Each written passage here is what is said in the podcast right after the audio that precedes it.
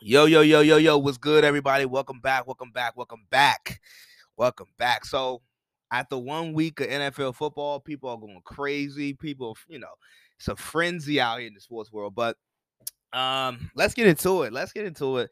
Great weekend, great weekend of football, college football. There was some, there was some pretty good college football games on. Uh, if you're a USC fan, stick in there, hold on. Um, if you're a Florida State fan, Hmm, hold on. but then the NFL on Sunday, we had NFL Sunday football, um, week one. Week one on this this past Sunday. We had a great Monday night game as well. So you guys already know. We you guys already know what we have in store. I am obviously I'm gonna talk about the Packers and Aaron Rodgers. Why did they come out so sluggish? Why did they look so unprepared? I'm gonna give you guys that. Uh, obviously, I'm talking about the Rams and you know Matthew Stafford and the difference that I'm, I'm already seeing with the Rams and so forth. Um, so guys, we got like, Browns, obviously Browns and Chiefs and Baker Mayfield. Oh, you got you got you guys already know how I'm coming. You guys already know how I'm coming as far as uh you, know my approach and what we'll be what we're to be talking about today. Uh, so it, it's quite obvious. It's quite obvious. Week one NFL season, September yeah, yeah, yeah. It feels good. It feel good. It feels really good to be in this in, in this position. Um, but let's get into it. Uh, let's not. Let's get into it. You know, I greatly appreciate you guys tuning in, listening. Uh, obviously, I'm your humble and highly favorite host, Isaiah Kid of the Isaiah Kid Podcast. So you know, shouts out to all the regular listeners. Shouts out to all the first time listeners. Shouts out to all the people that's been spreading this podcast, helping me grow it. Uh, shout out to you if you're an avid listener. Shout out to you. Shout out to you. Um, I hope all you guys takes picks went well. I know a lot of I know I know uh, quite a few of my listeners they do they depend on my take my my, my takes and my picks that I give. So hope that worked out well for a lot of you guys. I hope that worked out well for you lot for a lot of you guys. Um, let me. I want to start with the Packers because, like I said, I got I got multi I got a multitude of things that I want to get to. Obviously, I got to unveil my top ten list as well. But let me get into let me get into the Packers. So the Packers had a disgusting, uh, a humiliating 38 to 3 loss to the Saints.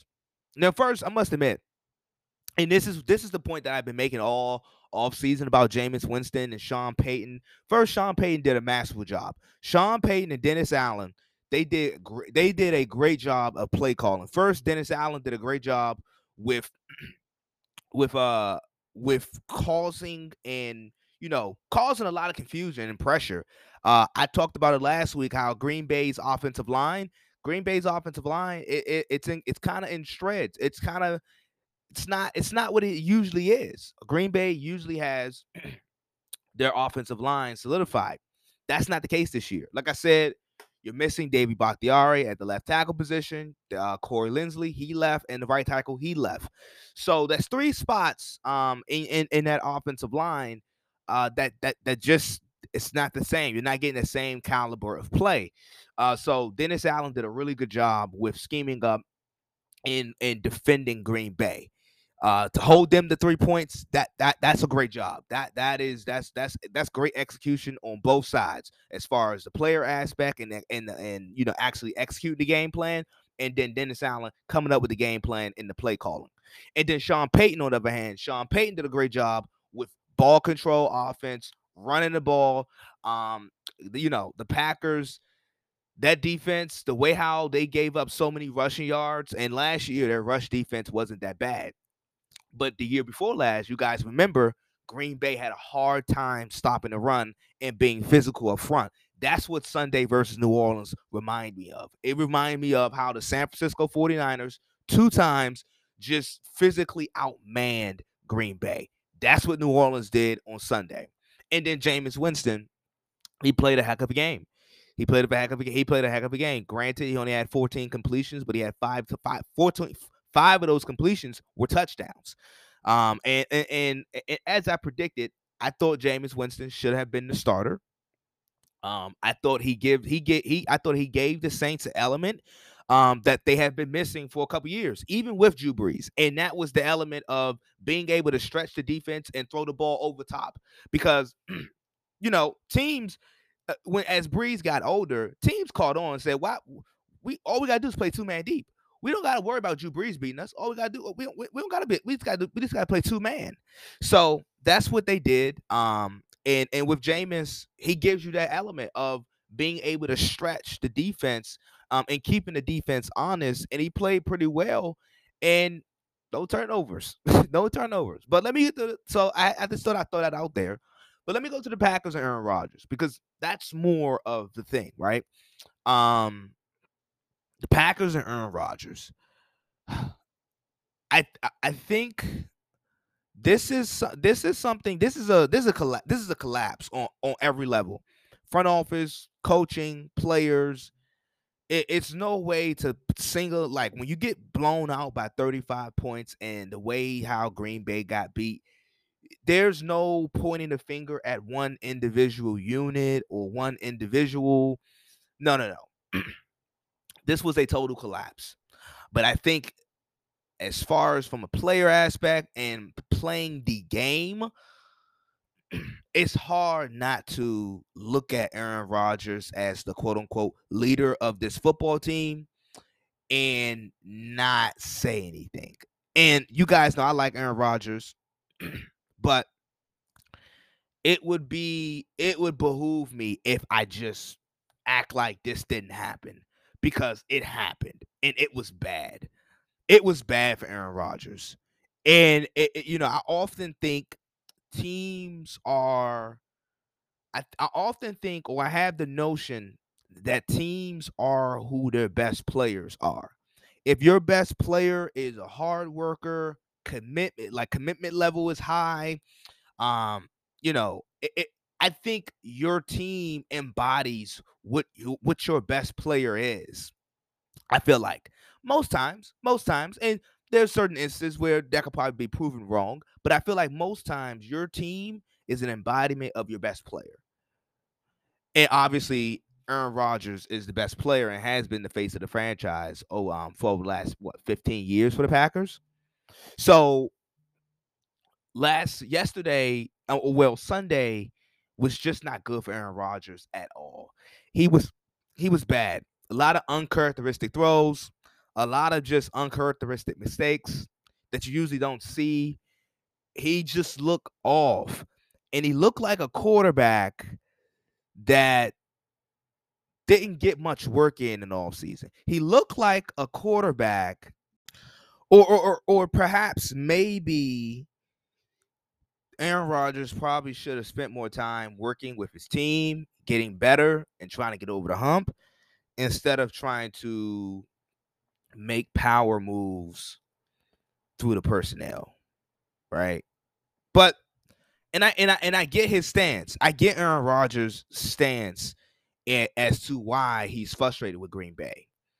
But you can't be frustrated and talk about your wants and needs as far as personnel and then deliver a performance like that versus New Orleans where I like I told you guys, I think New Orleans is going to be a pretty good football team.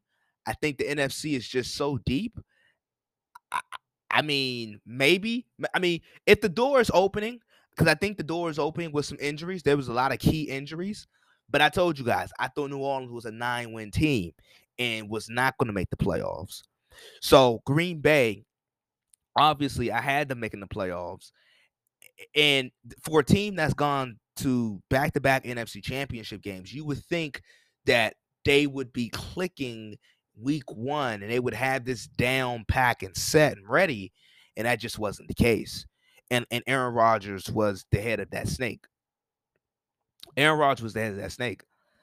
And that's why I say I can't I can't overlook it. I can't just gloss over the fact that that the, the, the Packers gave us delivered a performance like that. That was a shit show. I can't I can't I can't do that. I can't just overlook it. I can't just overlook it. That was probably one of the worst games I ever seen Aaron Rodgers play. If I'm being honest, that was probably the one that was probably the worst game I ever seen from Aaron Rodgers. And it, you uh, know, it just Matt LaFleur, I don't know. I don't I don't know what what game planning, what the game planning was. Defensively, just they did they didn't look there. They didn't look there. I, I was watching the body language. You know, I, as New Orleans was marching down the field, um, I think to score their first touchdown uh, in the red zone, Green Bay defenders, they just look, uh, you know, they look like they it was just a casual scrimmage. And and it's week one, and I don't want to overreact. And I'm not saying the Packers are not going to be good because I do think they're bounce back. But they obviously, like I said, they obviously have weaknesses. Um, I don't think this year they're going to be a 13 win team. I, don't think that's happening. I think 10 and 7 is more of the range as I predicted. Um, and I'm not sure if this team is going to win a Super Bowl because first, there's too much drama. There's too much drama going on with it, within. I feel like I feel like there's a lot of drama and a lot of tension. No matter what they try to say in front of the cameras or in the press conferences and so forth, I feel like there's a lot of there's a lot of in-house tension and drama.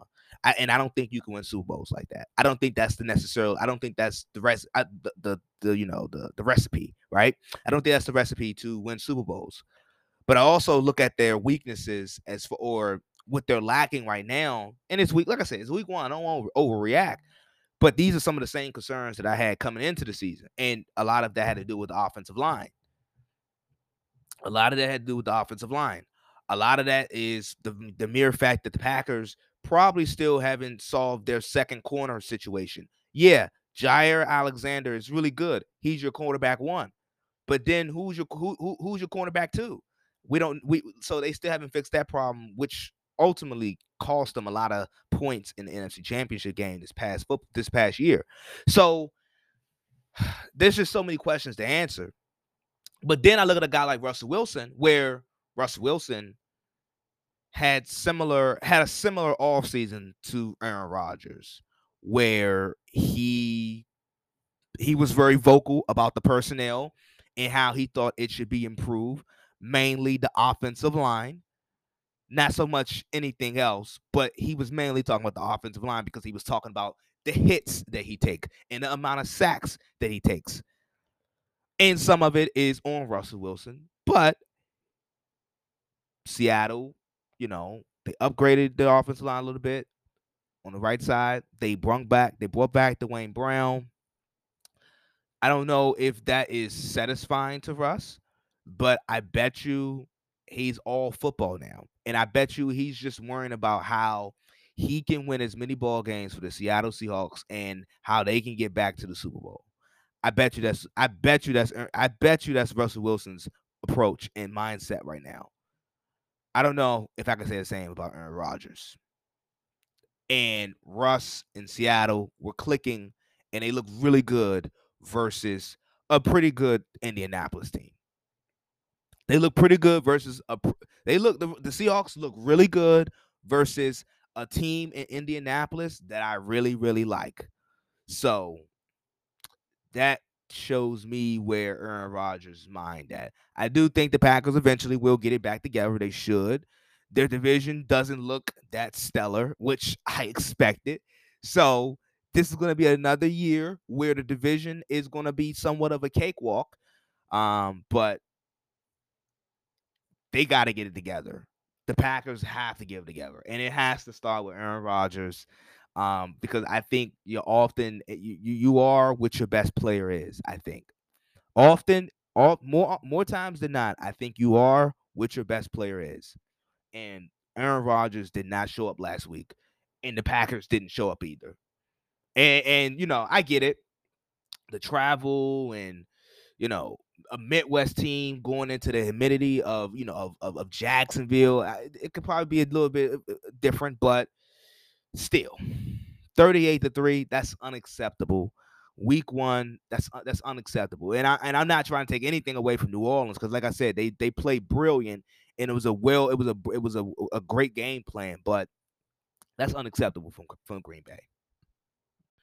All right, so let's shift my let's shift our focus, my focus to uh the Cleveland Browns.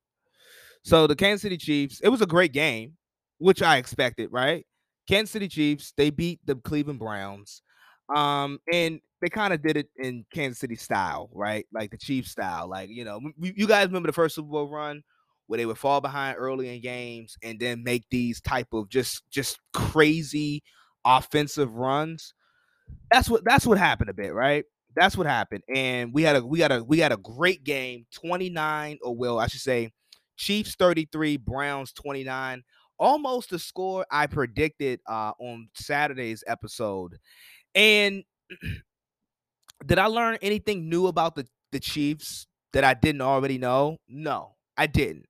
I feel like I didn't. And I kind of figured that they would win this game. Um, Patrick Mahomes, I think, is now 11 and 0 in um in the month of September. And like I told you guys, Andy Reid, so difficult to beat in September. So difficult to beat in September because he comes up with he, he's just such a creative offensive mind that he schemes out and he comes up with these new play designs and it takes teams a while to adjust to it. Uh, uh but the browns and i know you guys gonna probably say oh boy here, here we go again with this baker mayfield stuff but this is like sunday's moment granted it's week one but a moment like sunday where uh, the game was set up for Baker to win. Because I, I, I, ain't gonna lie to you guys, Cleveland was able to push the ball and drive the ball effectively down the field consistently versus Kansas City. They did that, they did it very consistently and with with ease at times. They look they may look so easy. Kevin Stefanski, great play caller. Great play caller. I mean, Kevin Stefanski might uh, might he arguably might be a top five offensive play caller in today's game. And it also helps when you have the pieces that they have on offense. Defensively, as I already predicted, a lot of new pieces. I saw some plays. I saw some. I saw some sparks, um, and some plays from John Johnson, who I'm really high on.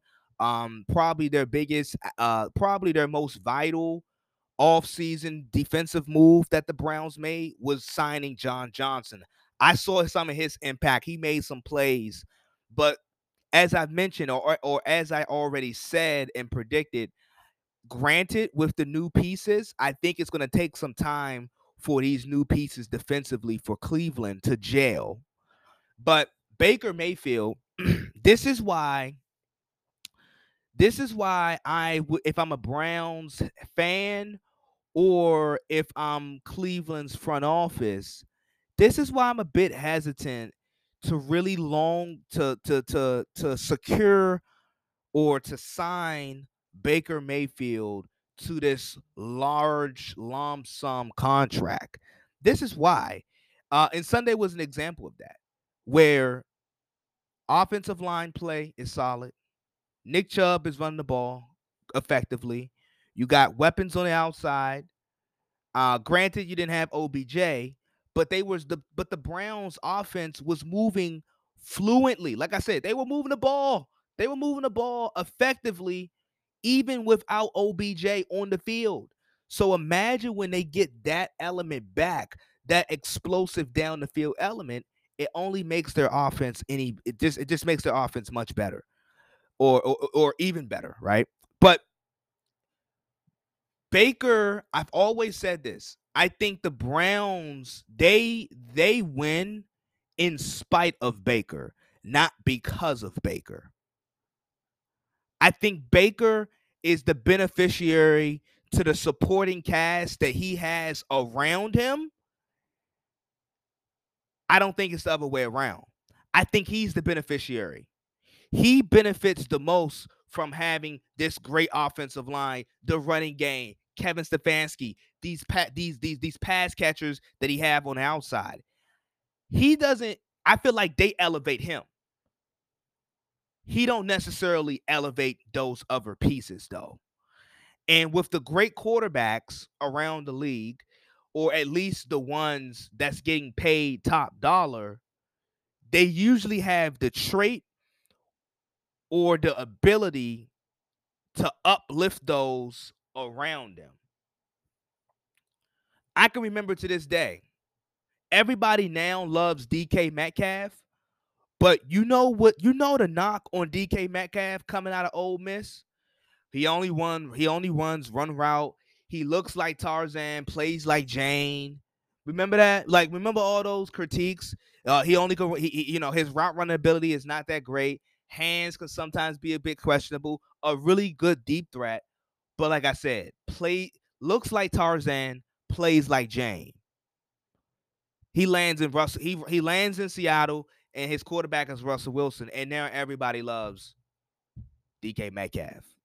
And not to say that DK Metcalf isn't a great player, he is, but that just was not the narrative on him. That, that like the narrative that eh, that is on DK Metcalf now, that was not the narrative of him on him of, of him coming out of Ole Miss. And there's a consistent trend around the league where you see these quarterbacks. Like I watched the Chargers and Washington football team game. You know the difference in that game? You know who the difference was in that game? Justin Herbert. Justin Herbert. Justin Herbert was the difference in that game. Washington didn't have Justin Herbert. The Chargers did have Justin Herbert. Simple as that. There was some there was some iffy calls, but in all, Justin Herbert was ultimately the difference and was ultimately the reason why the Chargers won that game versus a stout Washington defense. And with Baker Mayfield, you know, he's playing he was playing really well. He was up. He was controlling the game. His team was controlling the game. But the moment he was asked to, okay, the game is getting tighter. You got to march down the field. You got to score a touchdown. You got to put points on the board. On the board, you got to actually move the ball down the field. The moment he was asked to do that, he unraveled. He unraveled. And, and, and mind you, just because I'm criticizing Baker Mayfield right now that doesn't mean I'm down on the Browns. I'm still really high on the Browns. The way how they performed, and granted, it's Kansas City. I think Kansas City is going to get back to the Super Bowl this year. I think can't well, maybe. But I do think Kansas City is the best team in the AFC. Let's just say that. So that's the measuring stick right now. But Cleveland probably they could end up as the second or third best team in the conference. This could very well be a AFC championship matchup. But I just don't know in these type of games, I don't know if Baker is that guy who can win you a ball game. Because when when I see him in some of these big games, especially versus elite quarterbacks, because Baker, he has the swagger, he has the ego of an elite quarterback, but everything uh, or the uh, everything about his game or that we have seen so far in his young career it doesn't scream he's an elite quarterback. He has all the other stuff the ego and the and the you know the swagger but the actual game he's not elite. He's not elite and i think with and i think with this year looking at the browns roster i do think he has a chance. He has a similar foundation that Jimmy Garoppolo had in 2019 with, with, with the 49ers. And he has a similar situation and foundation that Jared Goff had in 2018. Hear me out when I say this. Jimmy Garoppolo and Jared Goff both had two really good offensive play callers, really good offensive minds. Uh, Kyle Shanahan Sean Mc, and Sean McVay.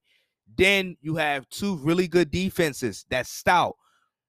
Rams defense, 49ers defense, and then they had offensively, they had the ability to be able to run the football effectively, control the line of scrimmage, and being able to play off the and being able to run play action effectively because of their effectiveness running the football.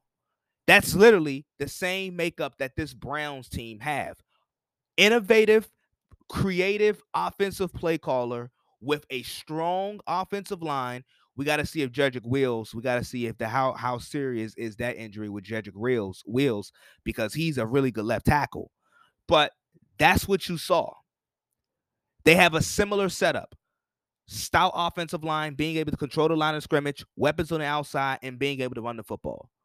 So Baker Mayfield could very well land his contract by being this year's version Jimmy Garoppolo and Jared Goff. Jared Goff of 2018, Jimmy Garoppolo of 2019. He could be that. But with those same guys, you've seen what happened with those two quarterbacks. The Rams paid Jared Goff early after that Super Bowl run. They paid him, and it didn't work out. And now he's a Detroit Lion, and now the Rams are off to better things. And with the 49ers, they just moved up in this year's draft.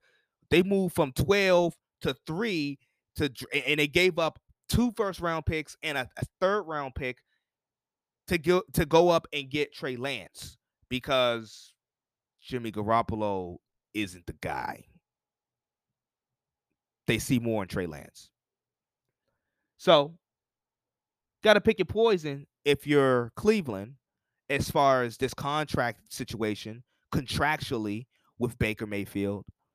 But this year will be a big year for Baker Mayfield. And like I said, I think he has a chance to be a similar version of Jared Goff in 2018 and Jimmy Garoppolo in 2019. Both were very close to winning Super Bowls, but they both have limitations. And those two quarterbacks in particular, their teams have either traded them or their teams are looking forward to the future as the 49ers drafted Trey Lance.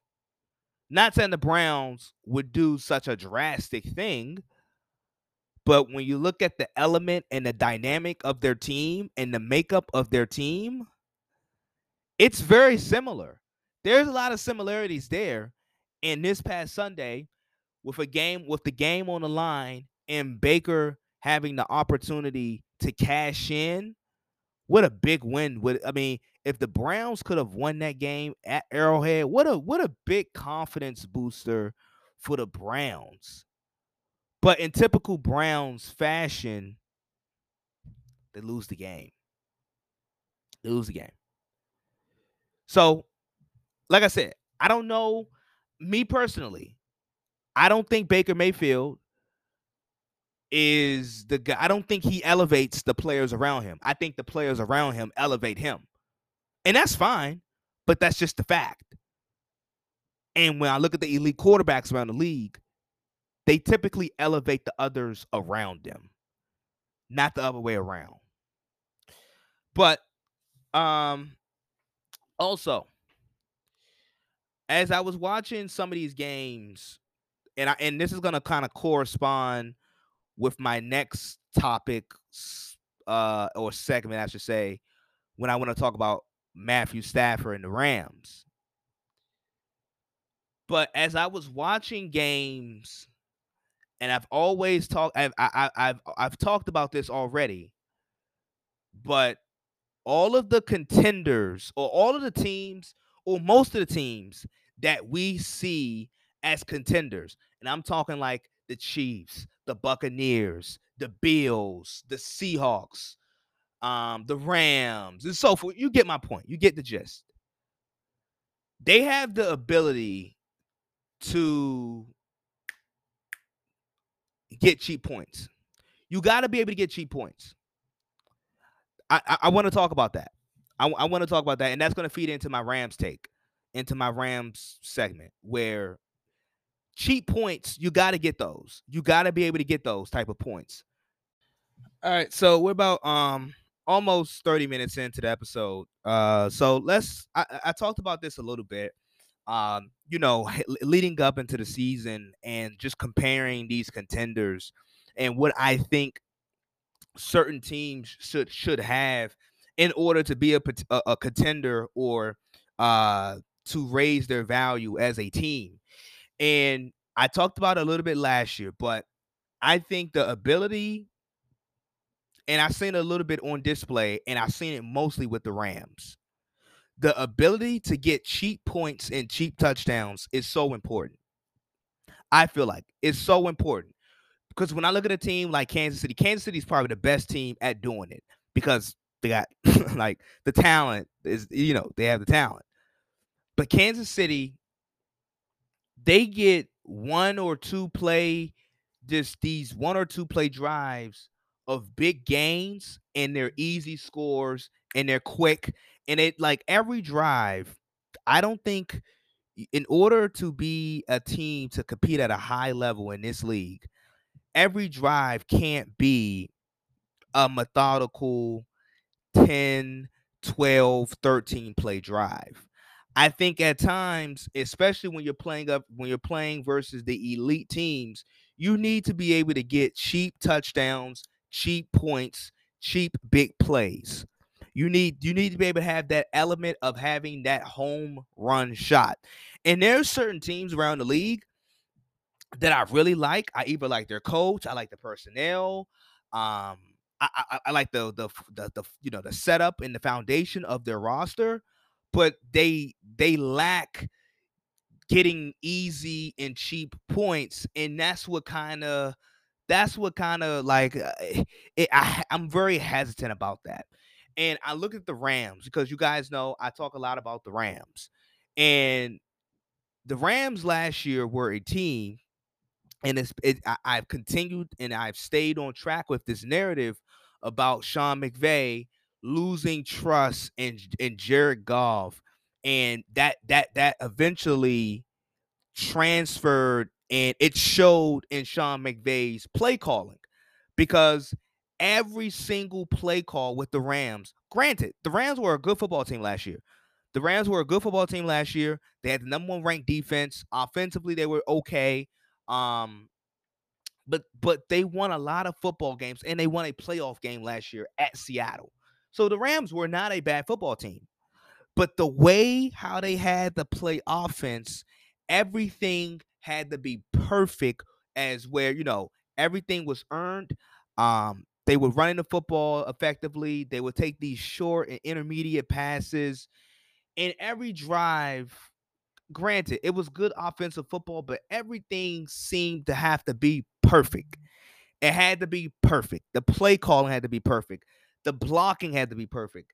The route running had to be perfect.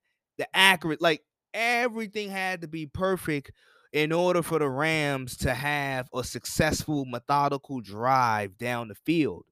And when I watched the Rams Sunday night versus the Bears, I saw a team. I saw first a coach and Sean McVay who was very comfortable with opening the playbook, even with Sean, even with Matt, Matthew Stafford still getting adjusted and adapting to the new offense. Sean McVay was was so much lenient. He was willing to open up and expand the playbook and become more creative with his play calling because the because Matthew Stafford is better talent. Matthew Stafford, there, there's a talent gap between Stafford and Goff. And I like Goff. I don't think Goff is necessarily a bad player. Like I said, I, I think he has limitations. I'd be lying to you guys if I didn't say Jared Goff. I don't think I, I think Jared Goff does have limitations. There's definitely limitations to his game and what he can do. But with Matthew Stafford, he gives you more of an element where you can get those deep balls down the field. You can get those easy home run touchdowns down the field. And we saw two of them. We saw two of them in the in the in, in the game Sunday night versus the Bears. Mind you, a, a grant the a, the Bears are a really good defensive team. But we saw the we saw the Rams get two easy, two big play touchdowns just like that. And that's an element that the Rams were missing last year and years prior. That that that explosive down the field threat where McVay doesn't have to where everything don't have to be perfect. Every with Matthew Stafford, everything doesn't have to be perfect. You can afford to get a penalty. You can you can afford to have a loss of yardage. But with last year was looking looking at the Rams offensively and how they played, everything had to be pinpoint on point, no mistakes. You couldn't afford to have a penalty because that then that would put you behind the chains, and then the defense knows you have to throw it. With with Matthew Stafford, I see a more poised offense, even with no Cam Akers I see a more poised offense, a more a more free flowing, big play, explosive offense. And then I and that's the type of element I think you need in order to go deep into the playoffs because you got to get cheap points. Every drive can't be a 12 play drive. Every drive can't be 12 plays, 65 yards, and take five minutes off the clock. Like it, it just you just can't have that. It's it's good if you can do that at times. At times, it's good if you can do that. But at some point, you need to get you, you need to get you need to be able to get a cheap seven points. And I see it, I see it every week with Kansas City. Every week, I see it with Kansas City. Kansas City is they, they you can guarantee that Kansas City is going to get one cheap touchdown. And when I mean cheap, cheap touchdown, I mean like a one play, two play, three play drive where it's quick, bang, bang, and they score.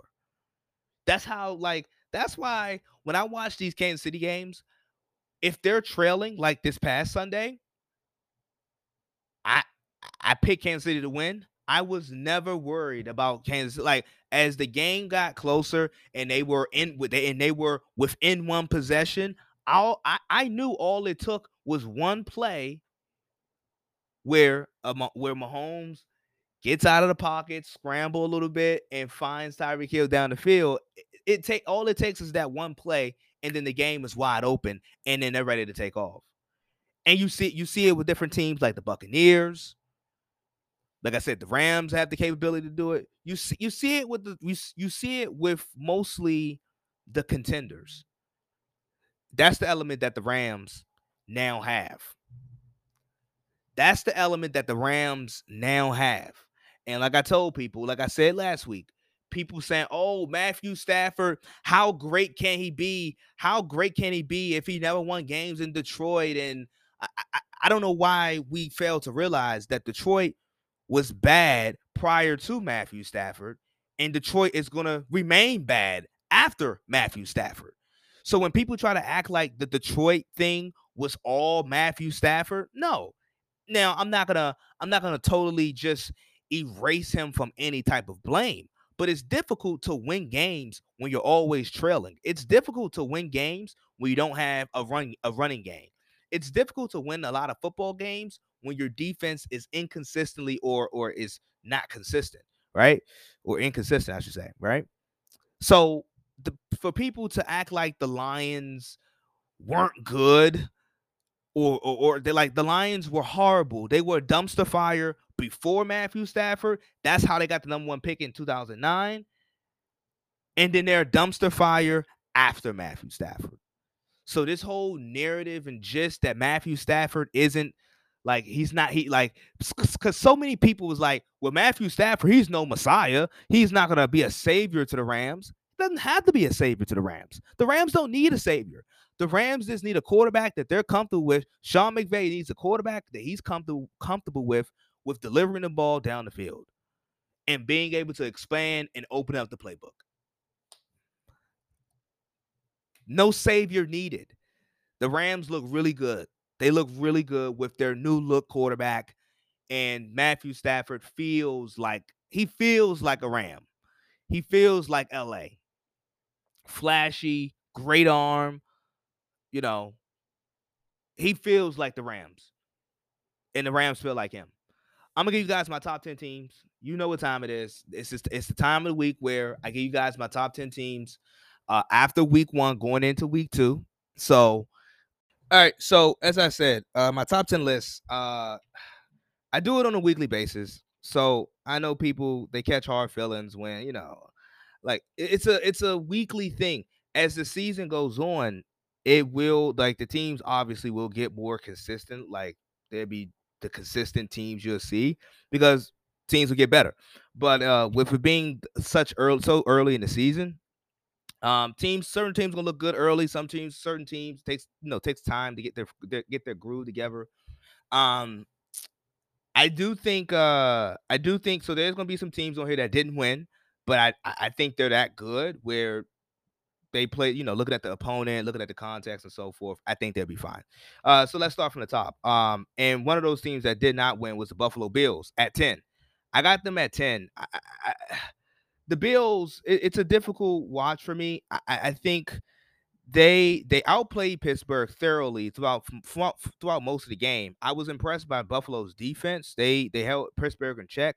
Now, granted, Pittsburgh offensively isn't the greatest, but defensively, Buffalo did a good job. Uh offensively, I don't know what happened there. They outgained Pittsburgh. They they had more first downs than Pittsburgh. They controlled time possession. It, they they had they did have some special team mishaps. So Buffalo, not the greatest showing in week one. I do think they'll bounce back. Uh, I think they're too good not to bounce back. But you know, a bit of a surprise loss. I'm not gonna lie, a bit of a surprising loss uh, from Buffalo in Week One at home too. So usually don't see that. Um, at nine, I got the I got the Cardinals. I, I got the Cardinals at nine. I, I think they had a dominant performance uh, versus Tennessee, a team that I'm not high on. I, I know a lot of people really, really high on the Titans. I'm not at all. I think they have defensive issues that they need to solve. Um, and Arizona properly executed and exploited those defensive issues in the secondary that Tennessee has struggled with over the last couple seasons. Uh, Chandler Jones was an absolute monster. He had five sacks in the, in, in entire game, but he had three sacks in the first quarter. Um, the Cardinals had six sacks as a whole. The Cardinals, they're probably like the most talented fourth place team I ever saw. They have so much talent everywhere. Um, and then not to mention Kyler Murray, he had a great day. He had he had he had a great day. Five touchdowns um on 309 total yards. So Cardinals had a really good day. I don't know how how long they're gonna stay in this list, but they they start the season off in the top 10. I think they played, they had a heck of a performance versus a good Titans team. Um, at eight, I got the Saints. Uh, I got the Saints at eight. Uh, I kind of, you know, I, I, talked about a little bit in the opening segment when I was discussing the Packers and Aaron Rodgers. But you got to, you it's it's just hard not to look at what the Saints did and not be impressed. I mean, you look at what Sean Payton did offensively with the play calling, and then Dennis Allen, he properly dialed up pressure um, versus Green Bay and Aaron Rodgers. He got Rodgers off of his spots. Um, as I talked about already, the Packers, they, their offensive line, it's kind of makeshift. It's a makeshift offensive line at this point. Um, and I think Dennis Allen did a great job with exploiting that. This Saints team is still talented. Like I said, I, I think you know they. I think they made the right decision with Jameis Winston starting. Jameis Winston, he gives the Saints an element that the Saints have been, quite frankly, missing over the past couple years. If we're being honest, like Drew Brees couldn't stretch the field. Jameis Winston gives you that ability. Um, and he's playing in a safer offense, an offense that doesn't, he, you know, no need to take those big shots. Sean Payton did a great job with the play calling. Uh, similar to the Cardinals, I, I'm, I think both teams are talented, but the the conference or either the division is just so deep where I just don't know where they land. But I do I do think the Saints will have a pretty good season. Um, at seven, I got the 49ers. Now they started off the game really good. Like the score was 41-17. The final score was 41-33. So I don't, it was a they they they closed out the game a bit sloppy. Um, but their front seven looked pretty good, as I expected. Their front seven looked really good. Uh, offensively, they were clicking on all cylinders. They got scores from every like they, you know, they they scored a defensive touchdown. They were able to move the ball up and down the field versus Detroit. Granted, it's Detroit, um, but a really good showing for the 49ers. Uh, and Jimmy Garoppolo, he didn't play bad at all. Jimmy Garoppolo played pretty well. He played pretty well, throwing the ball down the field and so forth. So the 49ers look really good, as I expect they would. Um, so we'll see how the, you know has that how that storyline continues with Trey Lance and Jimmy Garoppolo as the season goes on. But I got the 49ers at seven. At six, this is pretty difficult for me, but I got the Browns. I'm not gonna lie to you. The Browns, they were they looked impressive for the most part, uh, for the for the most for a vast majority of that game uh, versus Kansas City. Like I said, third down defense for for Cleveland a bit suspect. Granted, it was Kansas City. Like just about every team in football is going to struggle on third down to get Kansas City off the field. But um, Cleveland they they they they had they averaged eight yards a play. They were very aggressive from the start. They were controlling time possession. They were able to run the football effectively and do ever do whatever they wanted offensively until Kansas City came storming back, and then Kansas City took the lead, and then that's where they were basically ags. And this is where I think Cleveland. I don't think they're at their best when they're trailing because that means Baker Mayfield then has to drop back throw the ball down the field when the defense knows he has to throw the ball down the field. I don't think Cleveland can win like that. I don't think they can win. I don't think Cleveland can beat teams like Kansas City winning like that. I think there's a certain way Cleveland has to play and a certain style that they have to play in order to beat those type of teams like Kansas City and Buffalo. And it's controlling time possession, being able to run the football effectively, moving the ball down the field, which they which all like they all did that until Kansas City came back storming. So Cleveland a good uh, a good week. I think you know a difficult opponent, obviously in Kansas City, but Cleveland showed they showed they showed some good signs. I think I, they they showed some really good signs.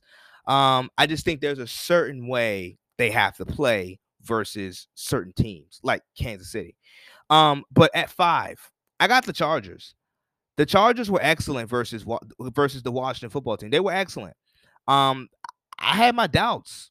You guys remember, I had my doubts about the Chargers in this game. Overall, I think they're gonna have a pretty good season. But going into this game versus the Washington football team, I had my doubts. Just his first time, Justin Herbert's playing, you know, in a real live NFL crowd. Um, first coach, I mean, first game as a coach, Brandon Staley. Um, and, and you know, an offensive line that has rebuilt. They have rebuilt their offensive line really well but in Washington, Washington arguably has the best front four in football. So I was, I was, I was, I was a bit skeptical. And plus, West Coast teams traveling East Coast, that's never, that's never a good sign. But the Chargers, they were effective on third down. And ultimately, the difference maker between Washington and the Chargers was Justin Herbert. Justin Herbert was just able to convert on third down after third down after, third down. Um, I, I, I like this Chargers team. And by the way, nobody's going nobody's going to talk about it, but Rashawn Slater, excellent job on Chase Young and Montez Sweat. Excellent job. He had Rashawn Slater has some um he he actually has some experience trying to block and and fend off Chase Young because he went obviously he went to Northwestern and he played Chase Young at Ohio State at, at Ohio State and he's had similar performances versus Chase Young. He really he he gets Chase Young's best number. Um, Rashawn Slater, last two last two first round picks, the Chargers have hit on Justin Herbert, Rashawn Slater, quarterback, left tackle, so important. And the Chargers, they found their two superstars, I think, at both positions. So really good for them. Um, at four, I got the Buccaneers they were sloppy. They were they, they they were sloppy. A lot of penalties, a lot of turnovers. The Buccaneers were sloppy, but they still won. Um, as the season continues, as they find their groove, I expect them to be higher on this list uh than four. I you know, and that's pretty high, but I would expect them to be, you know, a bit higher as the season goes on. Now they do have some secondary issues. They do have some secondary issues that are a bit alarming. Um, they're very thin at the defensive back position, so we'll see how that how that goes. They they I think they lost Murphy Bunting uh, to that elbow injury. That was that was nasty, but I expect Tampa Bay to be a bit higher as the season goes on as they find their groove. At three, I got the Seattle Seahawks. Um, a great showing versus the Colts. Uh, I, I like both teams, Indianapolis and Seattle, but see, I picked Seattle to win um, I thought Seattle would be able to throw the, you know, being able to exploit Indianapolis secondary. And that's what they did. Russell Wilson, 18 for 23, four touchdowns, 254 yards, passing yards. Uh, the defense looked really good. Offensive line still, still got my questions, but Seattle for the most part looked really good, and they played versus they played a legit team in Indianapolis. Like like Indianapolis is a legit team with a with a legit roster, in Seattle won. So that's a good sign for the Seahawks going into uh, you know starting off the season with a pretty good win.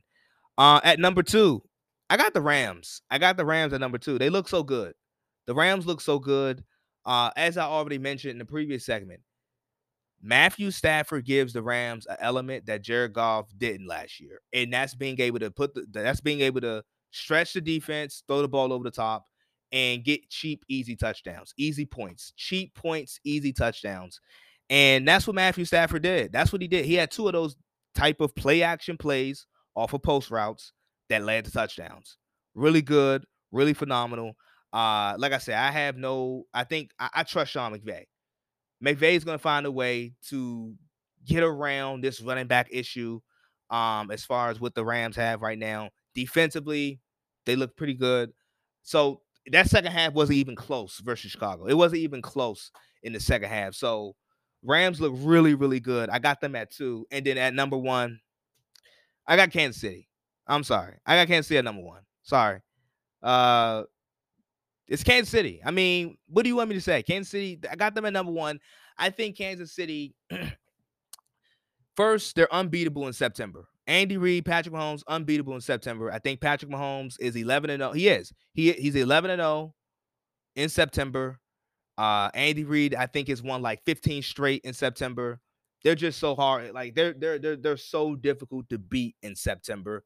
Um, and at Arrowhead and so forth. I, I defensively, they kind of worry me. They need Tyrann Mathieu back and Frank Clark. So they were missing, they were definitely missing Frank Clark and Tyrann and Tyrann Mathieu because they were getting pushed around up front because Cleveland was able to have its way. But once again, it's Cleveland. Cleveland, I think, in my opinion, probably when healthy, probably has the best offensive line in football. Uh, so like it's Cleveland. So Cleveland will probably do that the most teams, but it was a bit alarming that their defense gave up as many yards as they did. But offensively, you know, they're able to overcome it. Uh, Kansas City, like I said, cheap points when they're when they're when they're in within one possession. Like it's just it's just come on, it's just so difficult to beat Kansas City. Oh boy, they're they're they're really good. They're they're crazy good. But all of these teams, I I, I really like my top five. I really like my top five. My top five for this week was I think is really good. Chargers, Bucs, Seahawks, Rams, Chiefs the Chargers were really impressive. They were really impressive. But um yeah, those are my top 10 teams for this week, or I should say going into week or after week one, going into week two. Those are my top 10 teams. Uh so yeah, I like my list. I like my list. I know some people not gonna like it, but I like it. I like it. I think um hopefully the Bills will get back on track. But let's wrap let me wrap it up right here. Uh this is pretty pretty good. I think I'm at what 40 minutes, 50 minutes or something like that, 45 minutes. Okay. Yeah, I'm gonna wrap it up right here. Thank you guys for tuning in to another episode. Uh I catch you guys. Deuce, I'm out.